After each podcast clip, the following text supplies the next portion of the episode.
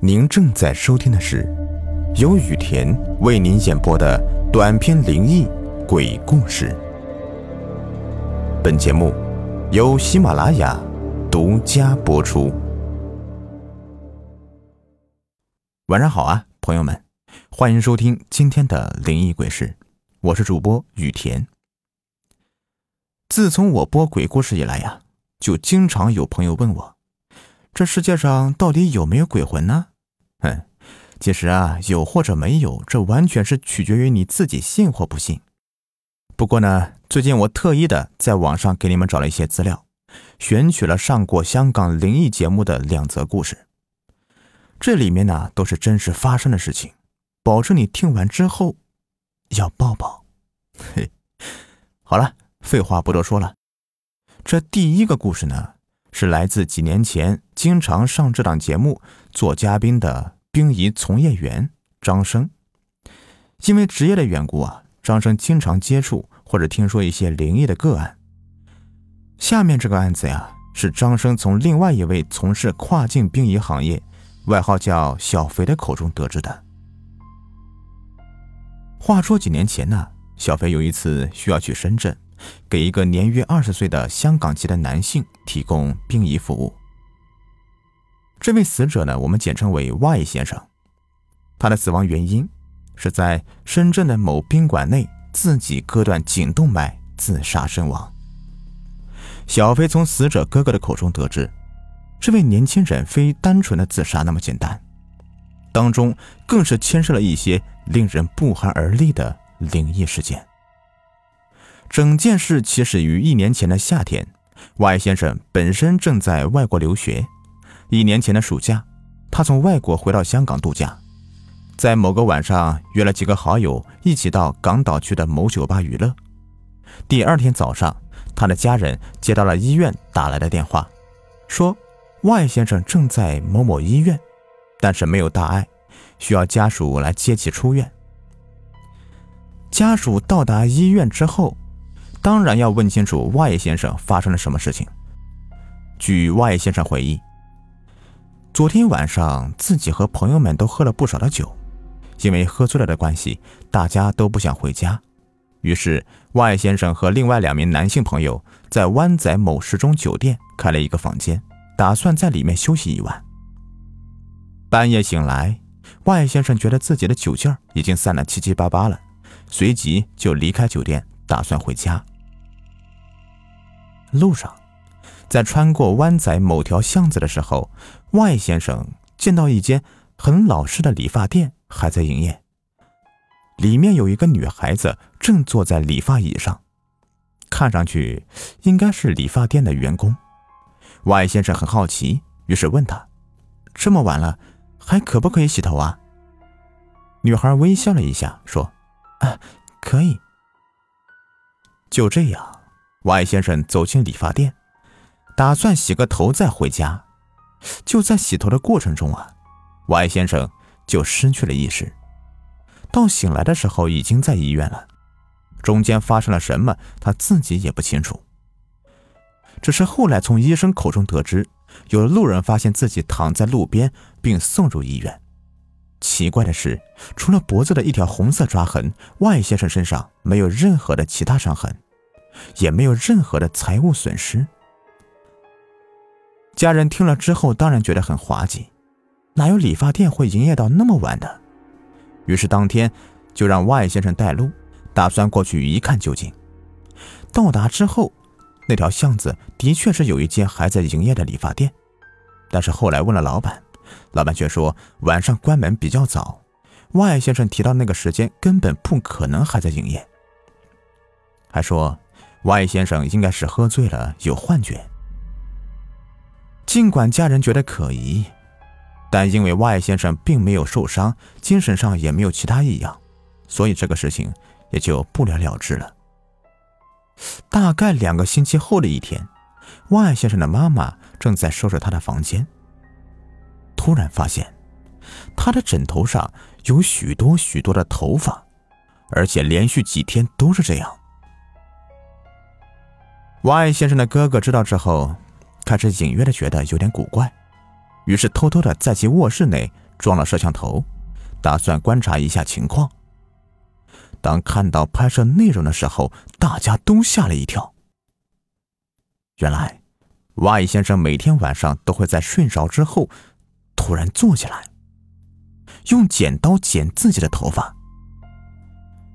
因深知不妙，而且觉得可能与当晚湾仔后巷发生的古怪事情有关，瓦伊先生的哥哥于是马上带着弟弟来到一个关帝庙，打算找人帮忙。庙内的一位庙祝说出了个原因来。原来，瓦伊先生当晚在时钟酒店里面遇到一个女鬼，他喜欢上了瓦伊先生。家属半信半疑，但也觉得做一些法事，希望可以请走这位女灵体。在与灵体沟通过程中啊，他说了自己的死因，他是在旺角的一间酒吧里面，因服用过量的迷幻药而死的。这个在当时还有新闻报道。庆幸的是啊，那次的法事还算成功，女鬼被请走了，外先生又回到了外国继续学业。就这样，平安无事的过了一年。第二年的暑假，外先生再次回到香港。有一天晚上，外先生和几个朋友，这当中有男有女，来到深圳某间酒吧里面玩。期间呢，外先生在吧台喝酒的时候。有一名女子过来搭讪，两人聊得特别的开心。就在那位女孩子离开吧台的时候，与 Y 先生同上深圳的其中一名女性朋友，她呀有灵异的体质，暂时呢就称 X 小姐。她却看到，这个跟 Y 先生聊天的女孩子，竟然只有半个身体。当天晚上，为了避免大家害怕。X 小姐没有说出自己的所见，因为玩的太晚，当晚所有人都没有直接回到香港，而是留在了深圳过夜。第二天早上，大家发现 Y 先生离奇的死在了酒店房间里的浴缸中，他用剪刀割断了自己的颈动脉，而这把剪刀，据大家反映，根本没人知道从何而来。因为问了酒店，房间内不会有这样的用来理发的剪刀。后续啊，据家属猜测，应该是 Y 先生一年前在湾仔时钟酒店遇到的那个女鬼，在一年之后再次回来夺命了。当然，是否真的如此啊，就没有人可以证实了。这下面还有一个故事啊，是一个网友分享的。他妈妈的亲身经历，虽然说这个事情发生在他妈妈年轻的时候，这个年代较为久远，但可以丝毫不含糊的说，他当时差点被逼做了鬼新娘。那件事情发生在五十年代，当年我妈妈二十岁左右。就在那一年，她患上了肾结石，所以外公就将她送到了医院里面治疗。在今天的医疗水平看来，肾结石并非是很严重的疾病，但是在六十几年前，肾结石的治疗也需要在腰部开刀取出结石，也算是一个比较大的手术了。当天手术完成时已经是黄昏了，因为麻药的作用并未完全过去，所以有一个护士陪在我妈妈的身边观察情况。待我妈清醒过来后，护士才离开。就在动完手术的当晚，我妈说，睡觉时总感觉床边有很多人不停的走来走去，但因为夜深的关系，她也没有多加理会。第二天，外公来医院探望我妈的时候，旁边病床的一位老奶奶突然指着外公手上戴着的一枚玉戒指说：“这个戒指让你女儿戴着吧，可以保平安。”外公当时一方面觉得疑惑，另一方面也担心这个老奶奶会不会在晚上趁妈妈熟睡的时候偷走玉戒指，所以当天晚上并没有把戒指留下。于是，怪事儿就来了。据妈妈的描述，当晚自己躺在病床上，突然听见远处有人喊：“小娥，小娥。”我妈的小名就是叫小娥。尽管听到这样的叫声很害怕，但是因为药力发作，慢慢的她还是睡着了。第二天早上，妈妈惊奇的发现自己并没有睡在原来的位置，而是诡异的躺在了房间内另一张病床上。黄昏时分，外公来到医院，听完妈妈讲的昨天晚上发生的事情之后，他深觉不妙。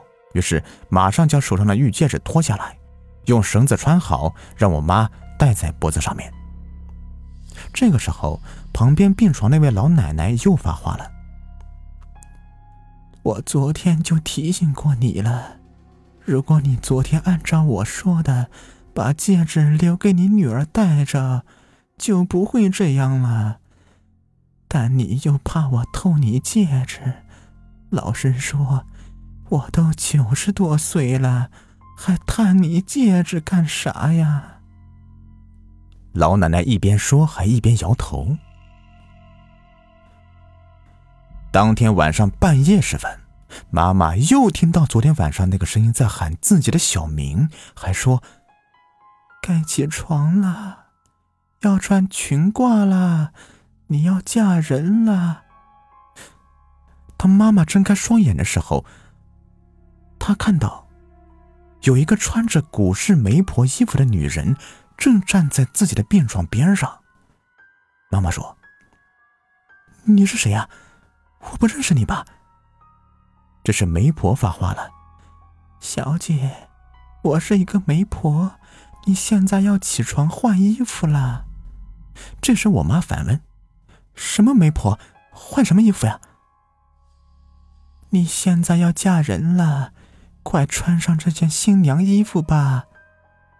听到这里，我妈当然是大惊失色，马上说：“嫁谁呀？你认错人了吧？”对方平静的反问了一句：“你的名字是不是叫小娥呀？”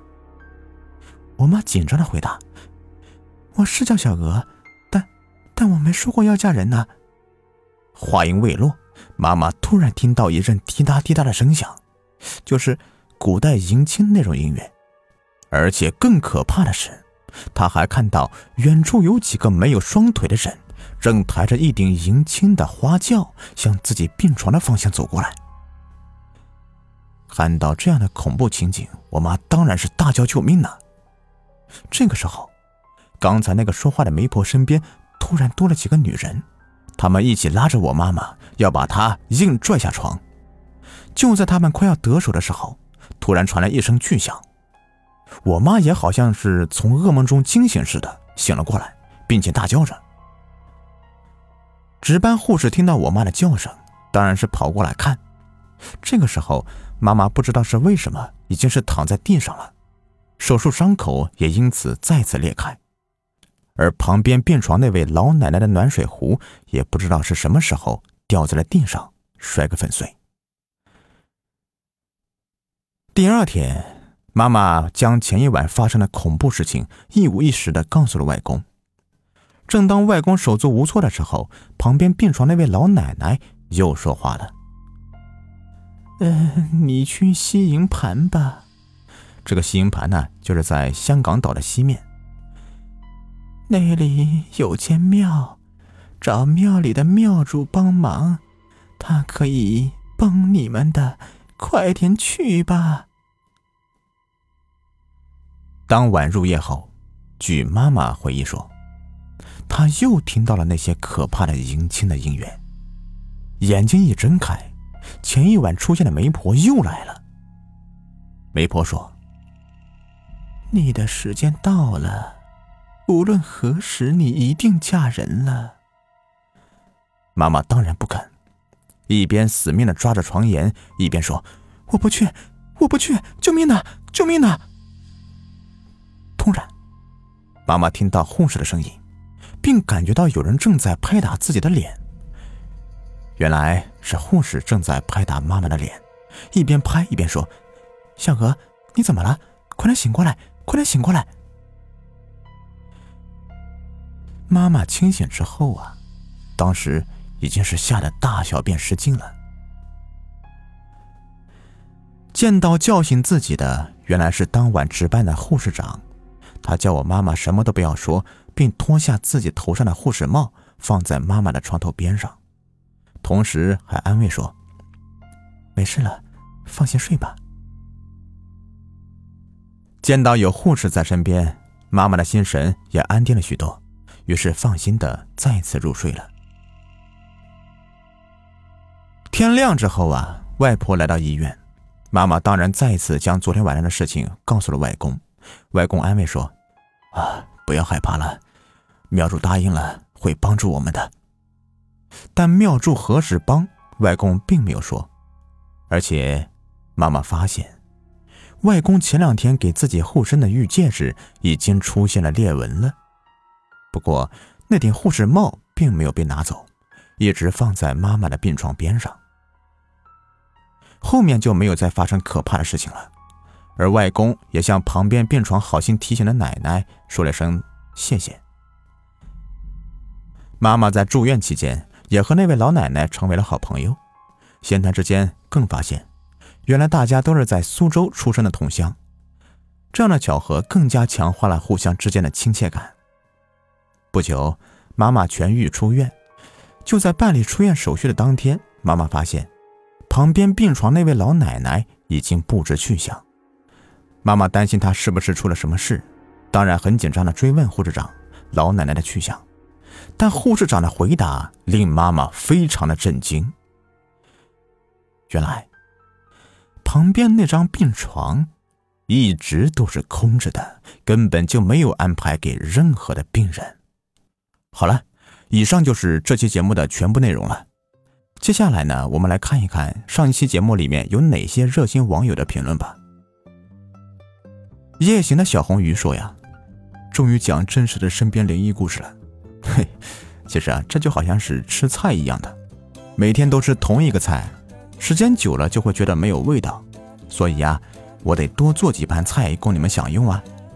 说真的啊，这真实故事是挺吓人的。我自己一个人在房间里面，就几只猫陪着。不，不能这么说啊，也许……”我的屋子里面已经坐满了人了。